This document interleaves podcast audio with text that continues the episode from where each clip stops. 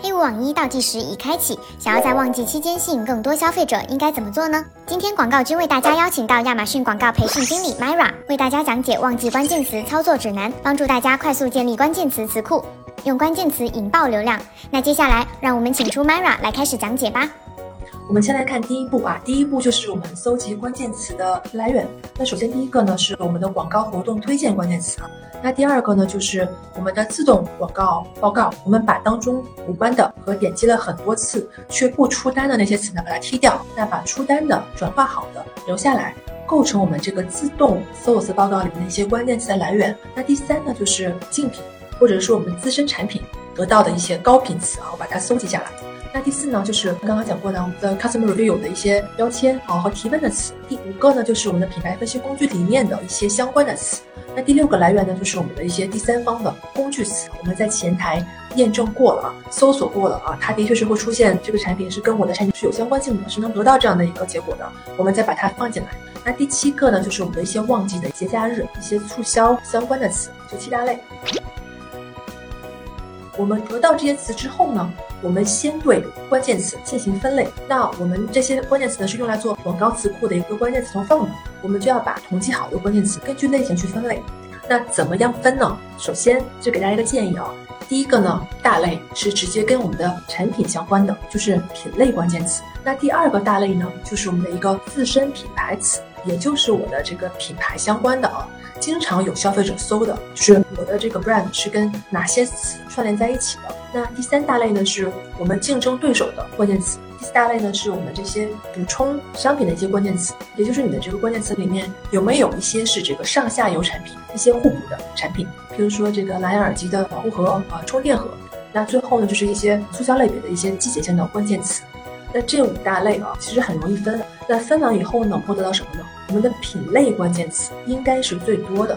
那我们就要对这个品类关键词呢来进行一个二次细化。这个细化的这个维度呢不一定，但是我们想给大家一个思路去进行细化，大家是可以根据自己的一个自身的需要。那么对于初期啊，我们建议，比如说一些关键词数量不多的新卖家，你只需要做强弱无关，你刚有一个这样分类词库了嘛？你再做一个这样的相关度的划分就可以了。那什么叫做强相关？强相关就是它直接去描述你的产品的，就你的产品是什么，它就会直接描述是什么。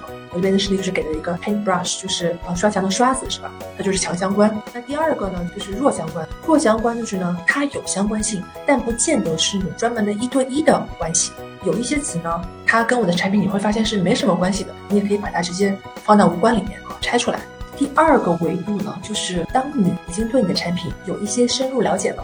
你是有一些关键词数量的累积，那这样的时候呢，我们就比较建议你可以根据你的关键词的特性，再分成一些不同属性的这个属性的类型词。那首先第一个啊，有没有哪一些是属性类的？比如说这个例子给的是刷子。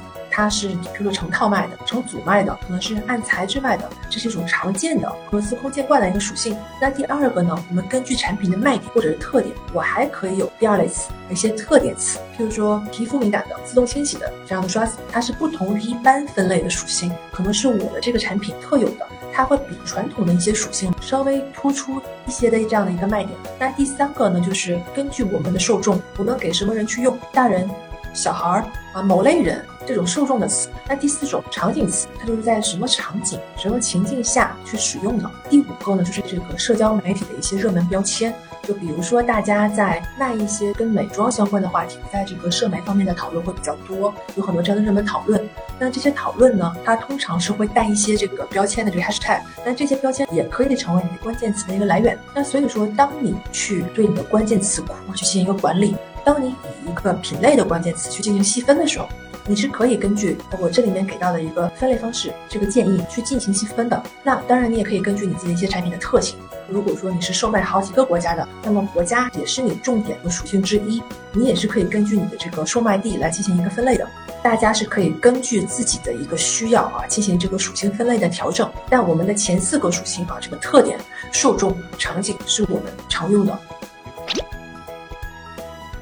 那这边就给到这个关于关键词的一个搭配的建议。今天我们的课程是面对这个新卖家的啊，那新卖家大部分呢应该都还没有参加过这种年底旺季。那么这个年底旺季要来了，我们建议大家呢，新卖家啊是可以按照这个顺序结构来搭配和设置关键词的，在你刚刚词库里面就可以把这词选出来，做一些这样的一个搭配。比如说，第一个呢是季节性的关键词加强相关加特性词，然后呢，比如说呃我们的季节性关键词，比如说 Black Friday，强相关，比如说我是卖玩具的。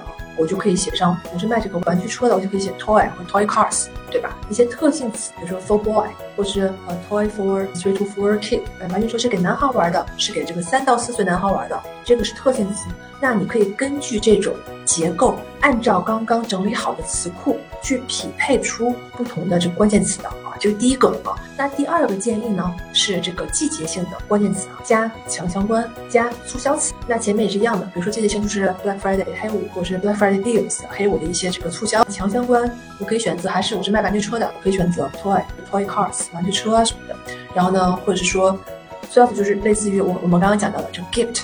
礼物，或者是说 deal deal for 呃 toys，跟这个玩具相关的一些优惠的一些 deal 等等。那这两组，我们建议啊，你是可以在旺季单独去创建的广告活动的两组关键词的做法，你去建立关键词的流量。那么对于以往已经参加过的卖家，我比较建议你呢，你可以参考一下往年你投过的关键词。你再根据今年新进入词库的一些关键词呢，做一些调整，因为今年可能有一些新的这个热度的词出现，对吧？你可以做一些调整，没有必要说从头开始做啊。